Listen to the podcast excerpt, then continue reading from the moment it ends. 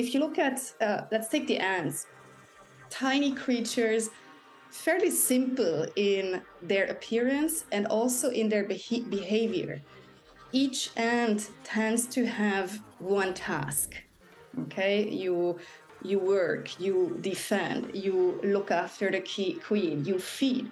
But if you look at the system, the society, then it's amazingly complex what they do. Welcome to The Change Lead, the podcast providing leaders with the insight needed to get things done in a rapidly changing and complex world. Subscribe to this podcast so you don't miss an episode. Connect with our community of like minded leaders on our website, thechangelead.com. Welcome to The Change Lead with your host, Babatope Ipinyomi. The real challenges of our day are complex challenges. Whether it's the implication of machine learning or the need to transition away from fossil fuel, the real challenges leaders need to deal with are complex. So, here's a question What does it mean to be a leader in a complex world? To discuss this with me is Beatrix Eder. Beatrix is an award winning leadership coach, facilitator, and speaker. She works with seasoned and emerging leaders, helping them to become more competent and confident in practicing inclusive leadership. In this episode, Beatrix and I have a conversation about leadership in a complex world. So stay tuned. I'm sure you will enjoy it.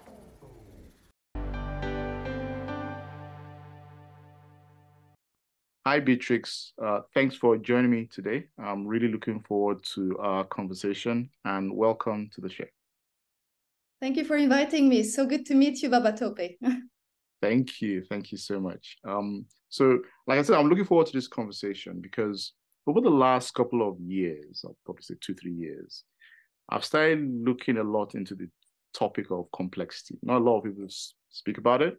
So I'm always intrigued when I find people who put it in their LinkedIn profile that speaks about complexity. It's okay, what's going on there? That's quite unique. Um, it's actually one of the there are many motivations, but it's also one of the motivations for starting the podcast here as well.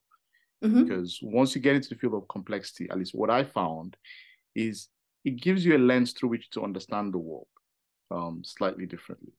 So I'm curious to understand a little bit about your journey. So how did mm-hmm. you get into the field of complexity? Yeah, so complexity sounds very scientific and and mathematic uh, driven, but that's not my approach. So I think what brought me to complexity. There are probably two bigger reasons. One is you know the tangible um, aspect of it. It's the recognition of how things are entangled in our world um, and how they influence uh, each other. And that um, whatever we do uh, there is an impact uh, whether we know of it or not so that was the what i call the uh, tangible side of it. And then there is the less tangible or even the more spiritual side which is the value of interdependence. And again i know in western society um, we like to think of ourselves as super independent and that's something that people want to cultivate. Um, i personally don't believe in it. We are not islands. We are in a connected web and again, whether you're aware of it or not, and whether it is on the individual level, community level, organizational level, um, small things that someone does in one area can and do have consequences and impact somewhere else. So these are the two uh, things that moved me um, to complexity. Interesting. I, I like that. I think you're probably just touching the tip of the iceberg in there. But I like the I like the, the way that you describe the fact that you may not even be aware of that interconnected nature of reality. Um, because if you've not been trained or brought up to think it's real, you engage in the world as if we're all islands, like in your words. Um, but in reality, I think you, are not. We're, we're not islands. There's, there are so many things that are connected. And we're probably seeing a lot more when we look at what's happening with supply chains, when we look at the global economy, um, something happens somewhere in the world. And if you really take a step back, you can see the the connected nature. So I think you're you're spot on there that there is a, a yeah. lot of connections across. Um, for for someone coming new to the to the field, so Mhm. maybe this is the first time they're really trying to get interested in the topic of complexity. How would you describe? Is it even possible to describe? How would you describe complexity?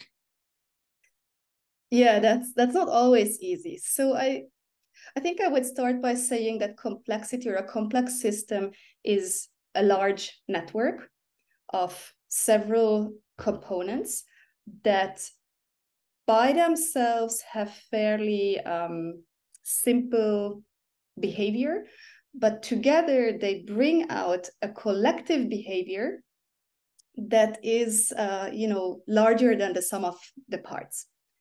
It's also that um, I think it's important to note also that complex systems have no control. So it's not like an organization with a CEO and then uh, the leaders.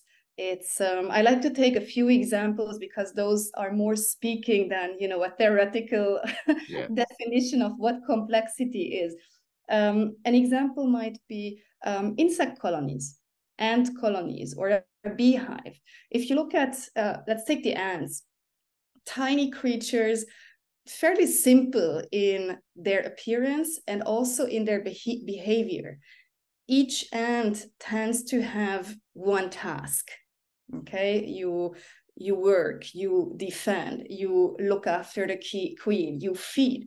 But if you look at the system, the society, then it's amazingly complex what they do, uh, both in terms of architecture, of you know how they live, in terms of tasks and collaboration.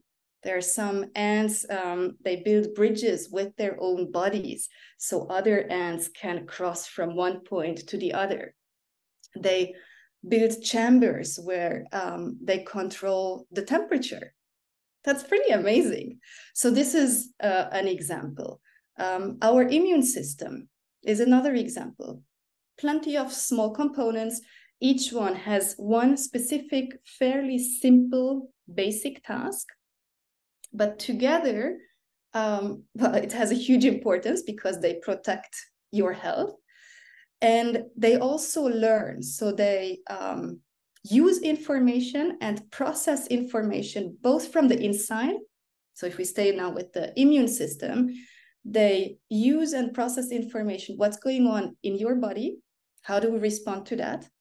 and what's happening in your environment and how do we need to respond to that so there is a, a element of adaptation and and emergence in it the world wide web would be a third example Yeah, I think I think I think you can. you- You're right with the World Wide Web. I think, and it's one that a lot of people will relate to as well. I think if I, I think you probably best better to explain, give that example actually.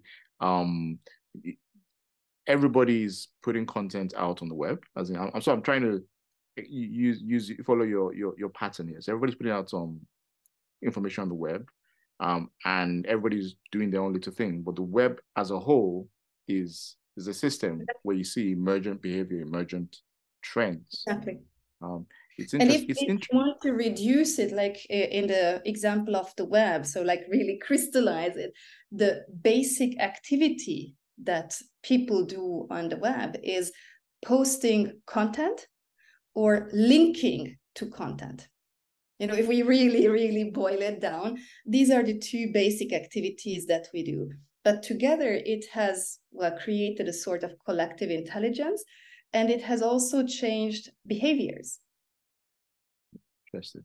I think, and it, it the the phrase you use, you said that nobody, you can't control the complex system. Nobody's in control of it. I think I remember you you said that at the beginning. So if you There's no relate that to the central control. There's no central control. Okay, yeah, no central control.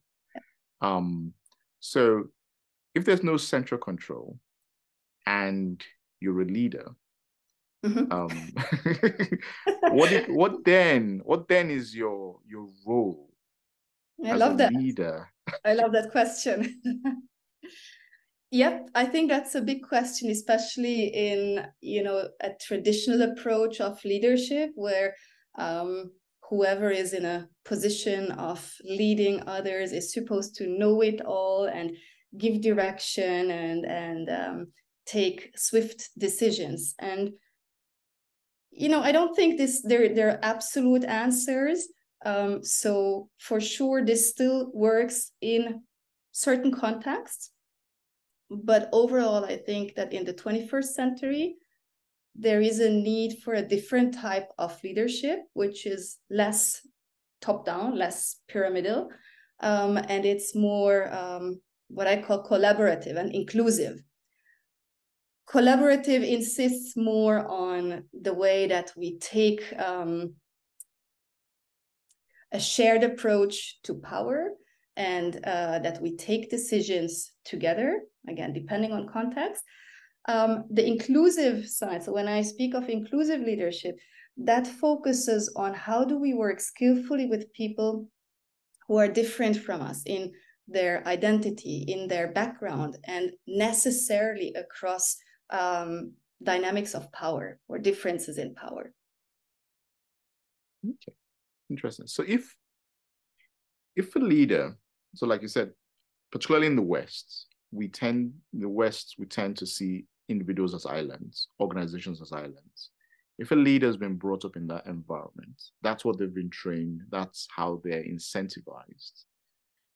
What and they begin to ex- realize that the world is actually in reality complex. You cannot, that paradigm is probably, uh, to your point, not relevant or not appropriate for the century which we're entering into now. What do leaders need to avoid? What are the things, what are the kind of pitfalls that they need to avoid in this situation?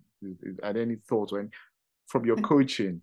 Um, because I, what, what the reason why I'm asking, I think I'm seeing leaders beginning to become aware of this and and you're seeing very hesitant tentative action in this direction. They're not you, you can tell that they're not sure what they need to do. Particularly mm-hmm. the, the smart leaders not those that are just dogmatic smart leaders. They know they need to change their ways of working. Mm-hmm. but it's not clear that anybody's got it right. There's no pattern to follow. So it's a mostly conversation to start with. Okay how we're in a complex world. We've not been trained to deal with this yeah. What is a leader supposed to do? again i don't think that there is one uh, golden recipe or a bulletproof uh, way that uh, works for every single individual and every single organization. It depends on you know the individual it depends on the uh, size the maturity of the organization um, the industry and and how they work in. But overall i think some of the pitfalls just to uh, come back to your question um, one, for example, is what I call a mechanistic view. And what I mean with this is really to analyze things and take them apart, you know, like the, the way you would take apart a car in its components and look at the components. This approach can work in more simple or or situations and and um, questions where it's easy to control, but in a complex system where each part has a role and the way they interact together is not just A plus B plus C, it becomes something else. So you cannot do it with what I call this mechanistic uh, view. And this is actually what we are trained for uh, in our families, at school, at university, um, in many um, leadership trainings. So I would encourage people to have a, a more systemic uh, view, more organic, looking at systems and how do they interact? Um, what is the environment that they operate in? What is happening in that environment, in the immediate environment, but also in the larger um, environment? I think I think I think you're, you're, you're yeah I think you're, you're you're right there. You need that um, systemic view. Um, are there any I mean, maybe it's the wrong question. Are there specific things, or maybe not even specific things, for leaders to do to begin to develop that kind of attitude? Um, so they face a challenge, and instead of, to your point, straight away breaking it down mechanistically, how do you approach a challenge syst- um, systematically?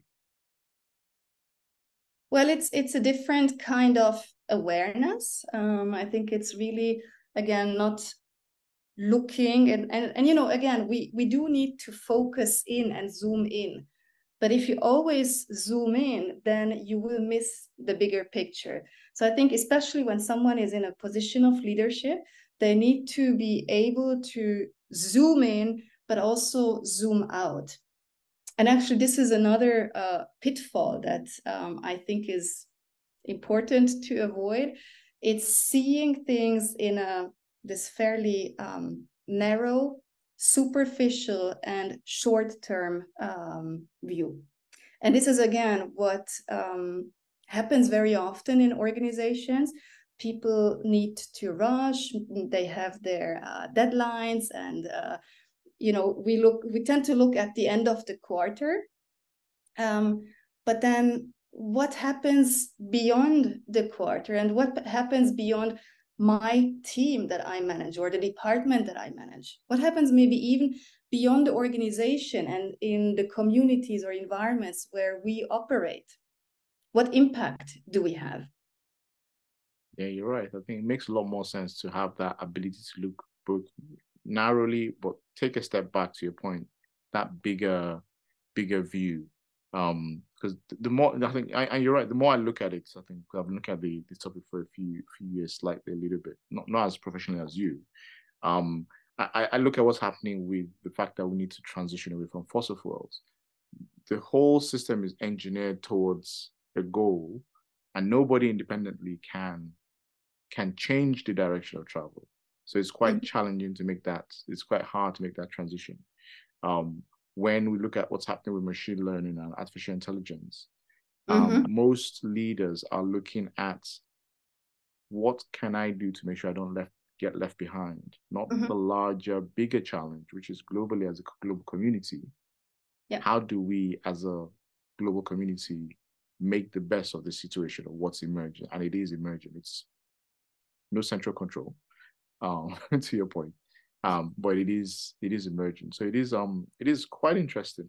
Um, I'll, I'll probably just giving two examples. What other do you see any trends we can expect? What kind of complex challenges can we expect over the next couple of years, or even opportunities?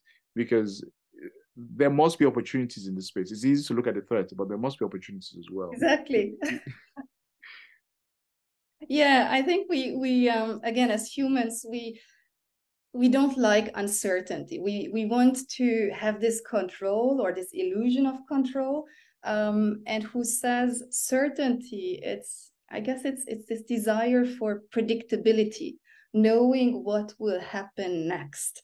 Um, and ideally what happens next is according to my preferences. That's what what we long for. But that's not how it works. And and i guess that's also less and less how it works because in this world that is increasingly um, diverse and connected the change is just coming faster and faster with more impact on areas that before this connectedness were not impacted. So as you say it's how can we embrace uncertainty or change? And i know that on you know on a cognitive level i guess most people know that nothing is permanent. Yeah of course. But on a cellular level or the heart level um, i don't know many people who say yeah i thrive on change. No, I think you're right, and it's I think because sometimes I think about I think I like the way you put it there because I sometimes I think about it that there there are only two ways, and I'm going to probably the only two ways I can see this working out is one, either people change to to be able to thrive on change, to feel comfortable with uncertainty, but that's not human nature. Or we build societies that abstract that level of uncertainty away from most people. And mm-hmm. the uncertainty exists, and we have effectively almost a bubble. Um, I, I, I don't know which one is better um, because the first one is going to require a lot of individuals to be comfortable dealing in an environment that's it's not built into human nature to be comfortable in that much uncertainty. The other is almost like human humanity becomes childlike effectively, and the system around deals with the complexity and uncertainty. Mm-hmm. Um, that I don't. That's my right now my thinking in that space it would be, it be interesting to get your thoughts on that as well. But that, that's my current. You know, I was thinking that actually, I guess people don't have uh, always an aversion against change. you know, we also have a craving for change. You know, it should not be too monotonous either. Um, I guess the question is is it change that you choose and expect or not? And it's the ambiguity and uncertainty that goes often with change that is stressful. And as you think of, um, you know, when you, when you ask people what are the, I don't know, biggest events or milestones in their lives, they will often talk about things that involved a lot of uncertainty and, and risk and ambiguity. It's when they were starting to date their partner of life. It's when they have left an employment and started uh, a company. It's when they invested in, I don't know, buying a house or, you know, some riskier uh, investments. And if that turns out well, you know, it's a huge reward. And often, especially when it's about life changes, uh, career, it's also something that shapes then your your character and, and helps you to grow as a person yeah you're right i think those, those are uh, you're at the personal level you're right those periods of big transition in your life are times that you is you look back on and you're grateful for in the moment you might be very apprehensive but mm. when you look back those are the actually you're right those are the the highlights yeah um if if you look at because you you've got the privilege of speaking to lots of leaders, organizations, coaching. What would you say is the one thing that people, organizations need to be focusing on right now? So I'm just looking at the context of right now. Maybe I'm asking the wrong question again because it's not complex. Uh, all, all, questions are good questions. Uh, you know, but, but, I work with questions. but but it, it is it's, it's always I'm I'm always intrigued to know based on the perspectives people different people have, you you eventually figure out that there's there are a couple of things you really need to focus on. There are lot, lots of things will just be noise and details. Um, mm. But a couple of things are what we really need to focus on. Now, be good to get your take on from what you're doing, the work you do. What is it that we really need to be focusing on right now? I think it's a different way of really thinking and making sense of what's happening. And it needs to be again more uh, contextual more systemic more strategic um, and more interdependent yeah so we have to we have to think differently and it, it's it's a challenging one you're right because i'll use an example when i think about governments for example mm-hmm. most governments have in the context of the challenges they face a very short time horizon so if it's a four year cycle um, mm-hmm. you don't have the time, you don't have the incentives to do anything sensible. Um, but here you speak mostly of like European or Western uh, governments. Uh. Cor- cor- that that is that is correct, and I and I we good to get your perspective as well because you've I know you've had you you worked and live in Asia as well, so it'd be good to get your take on on how that is. So, but when I look at government, even um organizations, I think companies can sometimes be slightly better because the term of a leadership can be different. So you can get a little bit more longer term thinking. But I have seen it quite challenging with governments that mm. have that short time horizon. That it very many times the real issues get just kicked down the road. Um, yeah. yeah. Do you yeah. see that different in other places in, in the world? so so that what you describe seem to be thinking of the the european to some extent the the american um, style of of government uh, where yes you have four or five years uh, first you need to convince people to vote for yourself then you need to make them happy uh, and deliver on what you promised what got you voted. But then if it's like bigger changes you will probably not have the time because then again you need to convince them to vote again. So you don't want to bring up the difficult decisions. Um, you know i'm definitely not a person for politics but having lived 17 years in asia 6 in china and 11 in singapore again two totally different governments and here I just want to highlight that they have a much longer term perspective. They develop plans for 15, 20 years.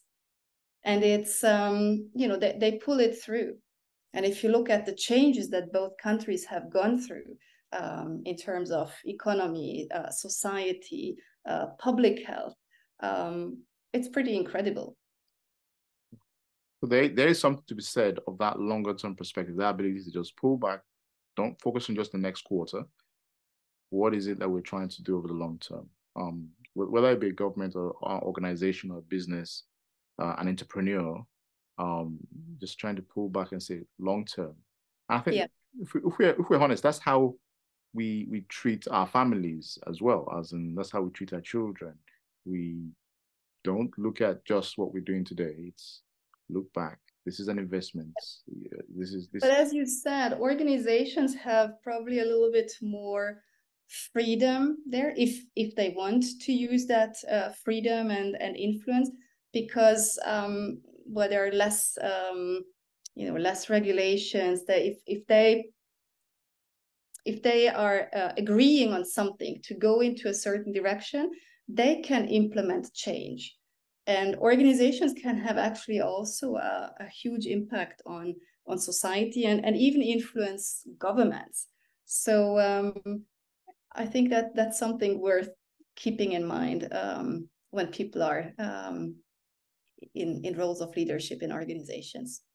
Yeah, in, indeed. Um, I think in, in, closing, it would be good. I think we talked a lot about complexity. It would be good for audience to know a little bit about you. I think you only touched on your journey a little bit, um, mm-hmm. but good to know. You know, who is Beatrix? What do you do?